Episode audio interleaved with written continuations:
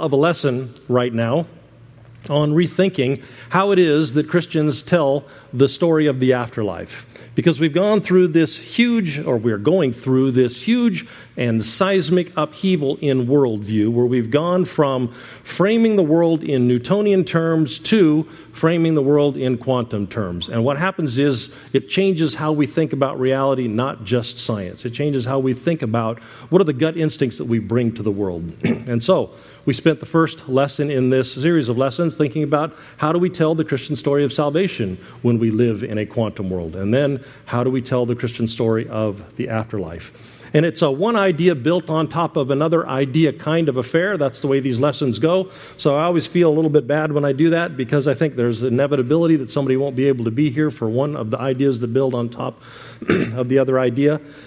And then for the same reason, I hate breaking in the middle of the one idea on top of another lesson because it is doing just that thing. However, it is Easter.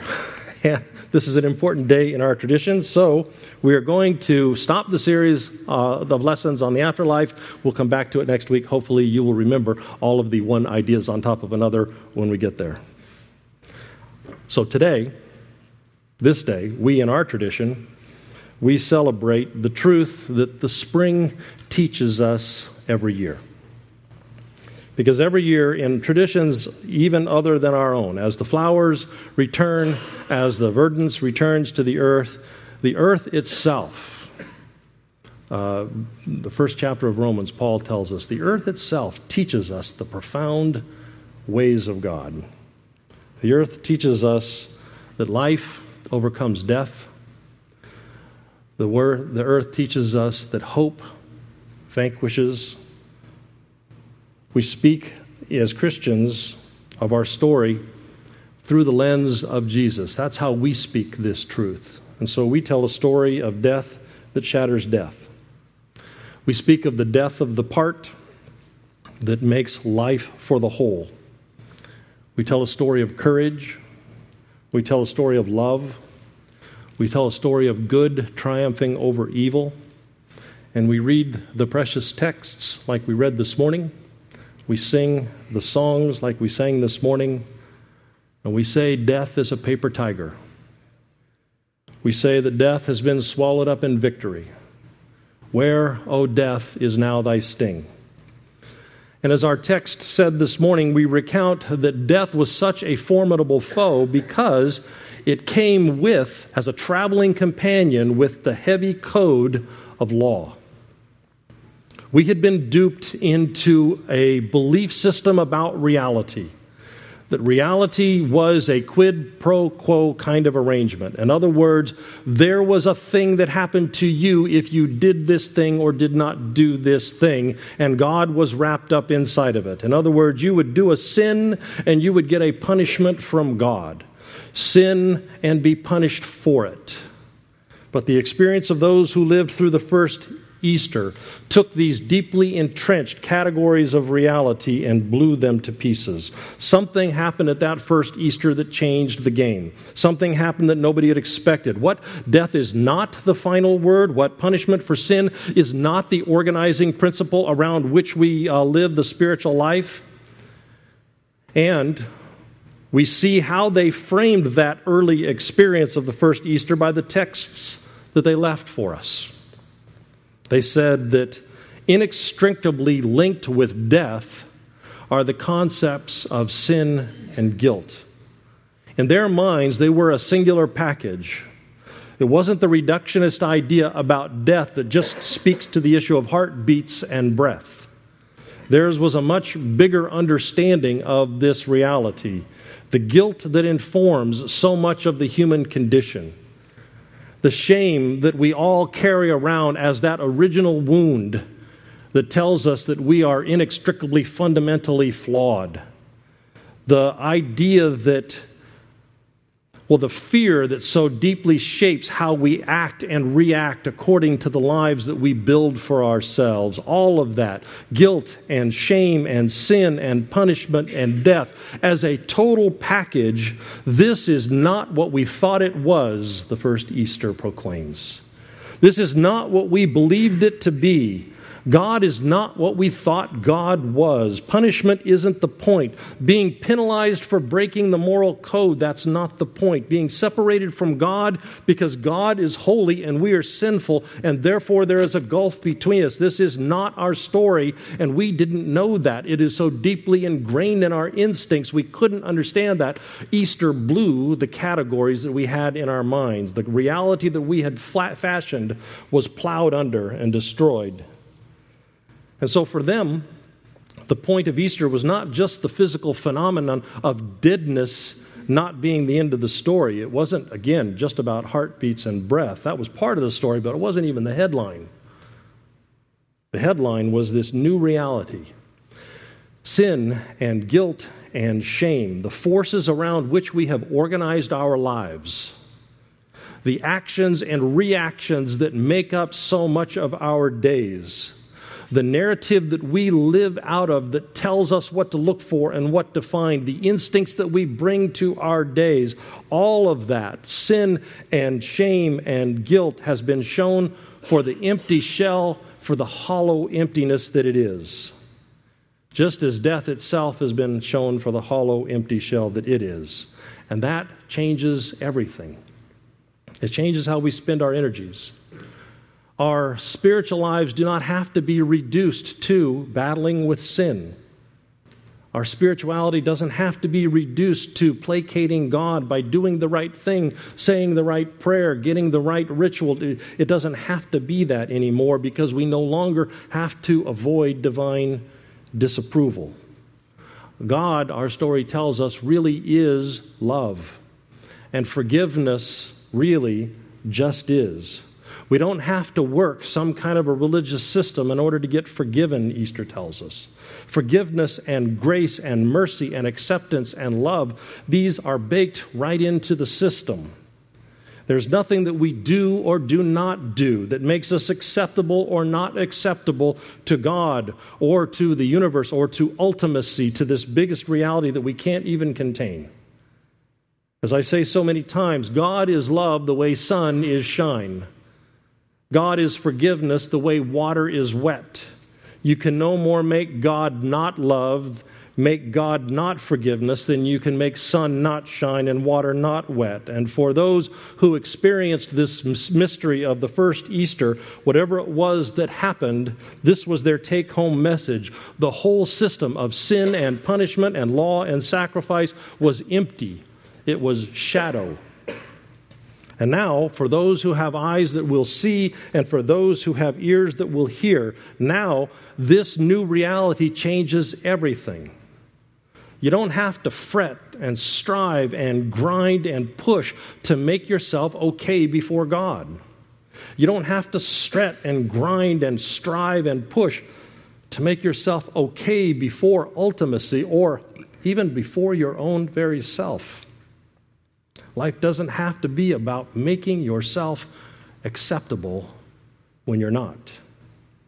You can no more be not precious. You can no more be not loved. You can no more be not worthy than the sun can be not shine or water can be not wet.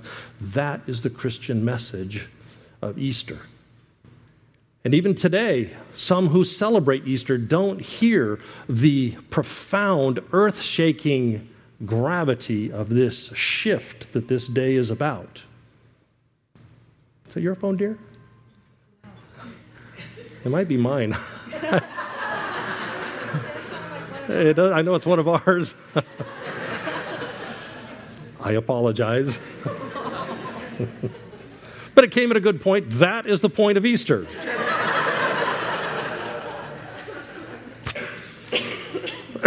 Now, in years past, and in the book too, I stress that we do a much better job of keeping mystery in our story of Easter. We've tended to make it very concrete through the years. We say exactly what happened, what time of day it happened, when it happened, how it happened, what it meant, how it went, all those kinds of things went. But the earliest texts had a great deal of fuzziness involved in it. People didn't even know the vocabulary to use to describe what it was they had experienced because the experience was so reality category breaking that they began to stumble over vocabulary to talk about what had happened. They would tell contradictory stories. On the one hand, they would be walking on the road having a conversation, and then without even realizing what had happened, they realized, oh, that was the life of Christ somehow in this person I didn't recognize. And then they would talk about there being an actual presence, and so it was confusing. And when we tend to pin things down with concrete specificity and say it was this way and it wasn't this way, it happened this way and it didn't happen that way, we tend to do so because of some historical arguments that have happened from that time until now. We tend to do it because over the last 1600 years, we've been trying to get everybody on the same page. And unfortunately, we did that for political reasons. We did that in order to give the uh, Roman Empire a place to consolidate itself and a way to go forward. And so all we, had, we all had to agree. But if you go before that time, you realize there was a tremendous amount of uncertainty associated with it. I asked my kids early on whether they preferred science or uh, literature. The way that we asked the question was Do you prefer numbers or do you prefer letters? And uh, Haven preferred numbers, the boys preferred letters. And I remember Daniel saying one time, you know, literature is so much easier than math. Because in math, there's only one right answer. But in literature, when you read a story, you can say just about any old thing, and if you support it well with good thinking, it's true. and I said to them along the way, so now which, which approach do you think we ought to bring to the Bible? Do you think we ought to bring the numbers approach to the Bible, where it's just one way and only one way? Or do you think we ought to bring the literature away? And what has happened in our time, in our generation, is a shift away from what is called systematic theology to narrative theology, which means we do a better job conveying truth when we don't convey it through doctrines and dogmas, and we do it through stories because stories have this capacity to be elastic and to grow as we grow. And as we learn new things and have new understandings of the universe, story is elastic and moves with it. Numbers tend to be brittle. They either are or they aren't, and they break along the way. And so when many people are leaving the Christian church today, it has less to do with our story and more to do with the brittle doctrines that we have created around that. And one of the places we've done that is with our Easter story. About 200 years ago, we started a fight. 180 years ago, we started a fight, and it had to do with our response to Darwin, and it had to do with our response to uh, biblical scholarship, because people were understanding a great deal about the origins of scriptures, and scholarship was taking it in different ways, and it was frightening. And people uh, listened to what Darwin had to say about the, how human beings came to be, and it was frightening. And in the response to that frighten, to that fear, people clamped down and said, This is what you got to believe to be Christian. And they chose five things. Well, they chose 14, but they chose five, and one of those five was you have to tell the story of Easter this way. It happened this way at this time, at this way, and this is and the physicality of the uh, day, the physicality of the experience became the emphasis, and the narrative, the story, began to be de-emphasized. Well, as we're going through this shift, this transition that we are in history right now, one of the things that we're doing is recovering story and going back to looking at things the way that we would look at stories and tell what they mean. So today, I'm going to take us through a story approach, a narrative approach to thinking about Easter. And I hope for you, as it has for me, it makes your life, it gives direction and focus to how you live your days. Every year at Christmas and Easter, I will tell some facet of the story that we celebrate, some dimension of it. This aspect that I want to talk about today comes from a conversation that I had with George uh, a few weeks ago, several weeks ago, when he was telling me about the scripture reading that he had been doing for that morning, and he was telling me about the insights that he had had in his own life around that story. It was the part of the story that leads up to Easter. It's what we read when we read the last part of these accounts where Jesus is preparing for the end. And about that time in the text, one of the things that it says is Jesus set his face to go up to Jerusalem. Jesus set his face to go up to Jerusalem. Now, the context and the understanding around that is this Jesus had upset the apple cart. He had come with a message of life and light that is very much what we just talked about. This thing isn't about a punishment reward system. This thing isn't about living your life in such a way that you placate God. This thing is about the love of God just is. He had told that story, and in the telling, he had dramatically undercut the religious system as it existed, as that narrative does for most religious systems. And the people who were being undercut, they didn't like it, not one little bit. And being a little upset with Jesus, he knew that if he were to go up to Jerusalem and he were to go into this time of great festivity, and if he were to take a place of prominence on this day and give that message a highlighted showcase in that moment, it would probably culminate in his death. And knowing that his message, that was undercutting the very foundation of the religious system, would culminate in his death, the text says, Jesus set his face to go up to Jerusalem. Determined to make his death mean something, determined not to cut and run so as to save his own skin, Jesus opted to awaken his generation to a deep and profound truth and to give his life in the process of doing it. He opted to give his life to reveal the empty hollowness of a religious, religious system that was binding people into placating God when they didn't need to. Jesus determined to give his life to reveal light, to open the doors to the kingdom of God we've been talking about these last weeks. And again, knowing that this would culminate in his death, Jesus set his face to go up to Jerusalem. If you recall during worship last week, the text that we read, that was being read across the planet last week, last Sunday, was this the early followers of Jesus had this recurring refrain Have this mind in you that was also in Christ Jesus. Have this heart set in you that was also in Christ Jesus. Jesus was willing to give it all to serve the greater good. And have that same mindset in you, that willingness to give it all, to not be so concerned about saving your own skin that you would let the whole system go to hell in a handbasket. Don't do that. Have this mind in you that was in Christ Jesus. Set your face to go up Jerusalem and make your life life means something.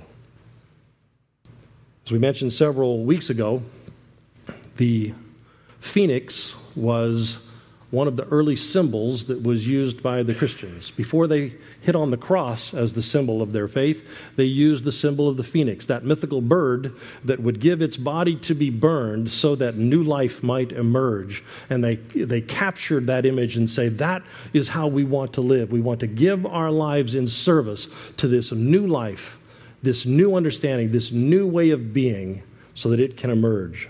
They saw Jesus' willingness to go to the cross, to put his face to go to Jerusalem in those terms, giving one's very self in order that new life might emerge. And they encouraged one another. Have that same mindset in you that was also in Christ Jesus. And they saw that giving of their lives in service to something uh, bigger in two ways. First, they saw it in terms of one person doing that on behalf of another. John said it this way Greater love has no one than this, than they, like Jesus did, would give their lives in service to another. They saw that taking even death in order to serve the greater good as something that we do for others, but they also saw it in terms of their own interior life and growth. Let me go up and face death to this thing within me so that I might experience a new life on the other side. There is a way of death that is set before us. That's why I so much appreciated the song that George had written for us. Because there is a life and there is a death. And in that death, it does make way for a new life. When that death is set before us, they said, have the same mind in you that was in Christ Jesus. Don't fear death. Death is a portal into life. Look at the phoenix. The phoenix burns up so that new life could be born. Don't fear death. Death is a paper tiger, it's an empty shell. Don't fear death. Death is nothing to be feared. Be like Jesus. Set your face to go to Jerusalem. I have a friend who is struggling with alcohol. It's a problem for him. But alcohol is so integrated into the life that he has constructed for himself that it is present at all the times and in all the places that makes life good. Alcohol is the lubricant that makes love possible. Not just sex love, just the people that he is part of, the community that he is associated with, where he loves and is loved, all the people who respect him, all the people who treat him well. Alcohol is seamlessly integrated into that dynamic all the women that he has in his life who could potentially become the one are all seamlessly integrated with the process of alcohol. All the goodness that he has created in his life is somehow intimately connected with alcohol, and he's not ready to die to alcohol. He's not ready for the Christian experience of salvation that we talked about that has very little to do with the afterlife, has so much to do with being able to move into the new dimensions of life. Now, the first of the 12 steps toward recovery is this we came to recognize that we were powerless over alcohol and that our lives were out of control. We came to recognize that we were powerless over alcohol and that our lives were out of control. We came to recognize that there is a force that is in our lives that will continue to dominate and define our lives as long as we are alive, unless something beyond ourselves intervenes. We came to recognize that unless this part of our life dies, it will always control us. Now, in the last year, my friend has had a few, wow, this could be hitting bottom kinds of experiences that might frighten just about anybody. And when they happened, he started going to meetings, and each time he was invited to take his one day chip to start his journey of sobriety. And each time he went, he would politely decline and not take a chip. And when he and I were talking about it, I said, Well, that's a good thing. That's an authentic thing, that's a truthful thing. Because I said, here's what's going to happen when you take your first chip. You're going to start a series of changes that are going to invite that other thing to intervene in your life. And when you do, alcohol is going to be removed. And the life that you have built is going to die. The relationships that have defined you and made your life function and work are going to die. And the you that you have constructed in order to make life good, that you is going to die. What the spiritual tradition calls that part of you that's going to die is the false self, or the ego as self, or the homemade you version of self. And that self is going to die. As long as you think that you can manage the world that you live in using your ego as self strategies, as long as you think you can hope and cling to the idea that you can keep this thing that you've created and not have these really awful bad things happen, as long as you think that, you won't be working your recovery because death is what awaits you when you start your journey of recovery. And Death to the self that has been keeping you afloat. Death to the you that you have presented to others and you have come to believe of as yourself. It'll be death to the love that you get from the people who only know you as ego, as self. And until you're ready to die, you stay where you are. Now, the nice thing is, you can white knuckle this for a good long time. You can hold on really tight and try really hard. But as long as you keep holding on to ego as self, you're going to remain to live an ego as self kind of life. But on the other hand, when the day comes that you are ready to die, when the day comes when you are ready to start the journey of deconstruction of ego as self, begin to turn and begin to walk a lifetime of this path the testimony of the 12 step tradition, and the testimony of the Christian tradition, and the testimony of the ancient wisdom, and the story of Jesus is this. When a grain of wheat falls into the earth and dies, it begins to bear life. When a grain of wheat is ready to die, it is ready to experience the fullness of true life. But as long as a grain of wheat holds on to the husk and guards that husk and preserves that husk and fights fiercely to protect that husk, that husk is all it will experience. It will never emerge into the full destiny that it was designed to be. The counterintuitive wisdom of the spiritual life, the counterintuitive wisdom of our Easter story is this My destiny is a death destiny. My destiny is a resurrection destiny, which is about a great deal more than the afterlife. That is part of the story, but again, as I said earlier, not even the headline. It is about living the life that we get to live on this earth fully. It is about living the life that we get or for these moments that we have on this planet, not stuck in the confines of the lesser self. It is about experiencing the death and resurrection into our true selves that is the richness of our heritage. To fully experience being human is to die and to resurrect. It is a counterintuitive process, to be sure. We don't like the idea of death, even false self death, because the homemade selves that we hammered out in order to make it on this world, in order to get people to like us, in order to do all the things that we've done that have made our lives go, even that, though it is false, it is the only self that we know. And so we are not in a hurry to let it go into the ground and die. I'm not ready to give up the me that I have created that is making my life work. I'm not ready to give up other people's good opinion of me. I'm not ready to give up making sure that everyone thinks well of me because I have to tell you, everybody thinking well of me works. It makes my life go. I'm not ready to give up the big fat bank account because the big fat bank account makes me feel important. And truth to be told, there's some part of me deep inside that doesn't feel important. I'm not ready to give up the big fat bank account because it makes me feel secure. And if I'm honest with myself, there is this nagging doubt inside of me that I am secure. And I use this as a tool. It helps me feel that which I am not.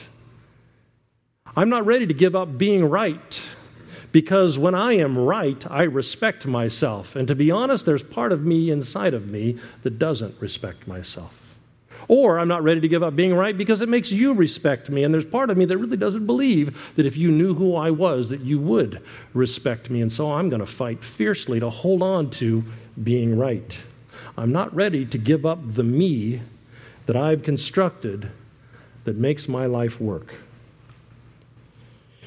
To which Jesus replies If you're not ready to give up everything, if you're not ready to give up your father and your mother, your spouse, your children, everything you hold dear and precious, if you're not ready to give up even your very self, then you're not yet ready to follow me. You're not yet ready to experience the God life, the full life, the true life, the kingdom life. But when you are ready, have this mindset in you that was also in Jesus.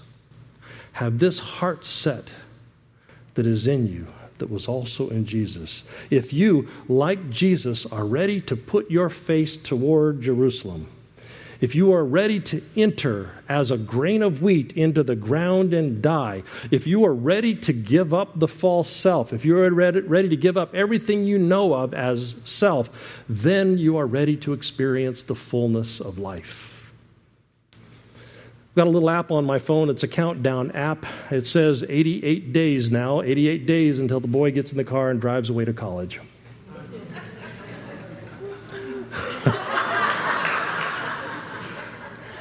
And I look at that countdown app and I'm have a mixture of sorrow and relief. but I do feel an impending deadline coming out, and he's feeling me feeling the deadline. And the deadline is I got to get the boy ready to go. I got to get him out the door successfully. And I tell him all the time, I said, I do not want you to come home with your tail between your legs. I want you to come home a conquering hero. And this is what you're going to need. You're going to need to know this, and you're going to need to know this, and you're going to need to know this. And I've got a, a little Evernote folder, and I keep all the things that I got to tell my son before he goes out the door. And we go through them all, and we do that. And the last one that we went through was just this morning. I was in the shower, and I realized I got to tell him this again. So I go down to the end of the hall, and I bang on his door, and he's fast asleep, and I wake him up. So, you got to know this before you go out the door. And I said, What do you do if you've got to chop your arm off? And he says, What are you talking about? I said, What do you do if you've got to chop your arm off? And he said, Okay, I remember this one. If you've got to chop your arm off, chop your arm off. Don't, because you're afraid to chop your arm off, chop it off one inch at a time. If you've got to, if you ever come to the place where you've got to do this thing, do this thing. I said, if you ever have to go live in your car because you've run out of money, just go live in your car. If you have to go back and apologize for something that you are so ashamed of, you go back and apologize for the thing. You take it on the chin, you do what it takes to do. If you ever have to cut, chop your arm off, chop the damn thing off. Don't, because you're afraid, chop it off one inch at a time. Which is another way of saying, set your face to go to Jerusalem. If you realize that the only way to true life is through the death of the false self, chop the damn thing off. Deal with what needs to be dealt with.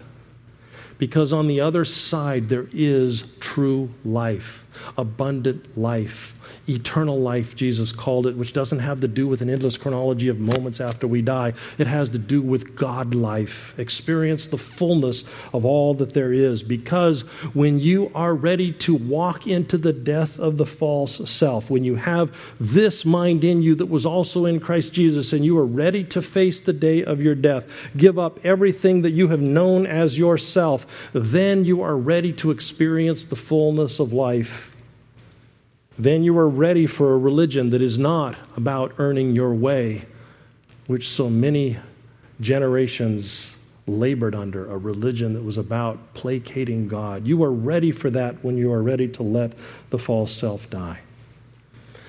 You're ready for a peace that passes understanding. You're ready for life on the other side of death. You're ready for a truth that sets us free when you have eyes that can see when you see the cost that will be exacted of you by giving up your false self, it's usually accompanied by seeing the cost that exacted is exacted of you living in your false self. Because living in your false self, your strategy to keep people liking you or keep yourself feeling secure keep yourself in charge, it is a tragic reduction of the lives that we get to live. We hold on to power because power works a little bit, but then we're reduced to the life of holding on to power. We cling to security because security works a little bit, but then our lives are reduced to those security seeking strategies we maintain a death grip on what people think of us because having people think well of us works a little bit. But then our lives are reduced to those strategies that we live. And if eyes wide open to the high cost of the ego as self, and to the high cost and the uproar and the mayhem that accompany us when we begin to be willing participants in the death of that ego as self, then we are ready to put our faces toward Jerusalem. Then we're ready for the spiritual journey. Then we're ready to begin the journey of Christian salvation. Then we're re- ready to begin, as we've been saying these weeks, building the kingdom of God. So each Easter and each Christmas, we focus on one dimension of our story, and today is, it is this the counterintuitive wisdom of the ages is this death begets life. Setting one's face toward Jerusalem is no fool's errand. Willing participation in the death of our own ego is wisdom of the highest order. And when we do, we discover the ancient truth that death is a paper tiger. We ask with those who have gone before us, Oh, death, where is your sting? So, Spirit of God, may ours be the experience of, not simply the doctrinal assent to, but the experience of the light and life that is our heritage. Be it so among us, Lord.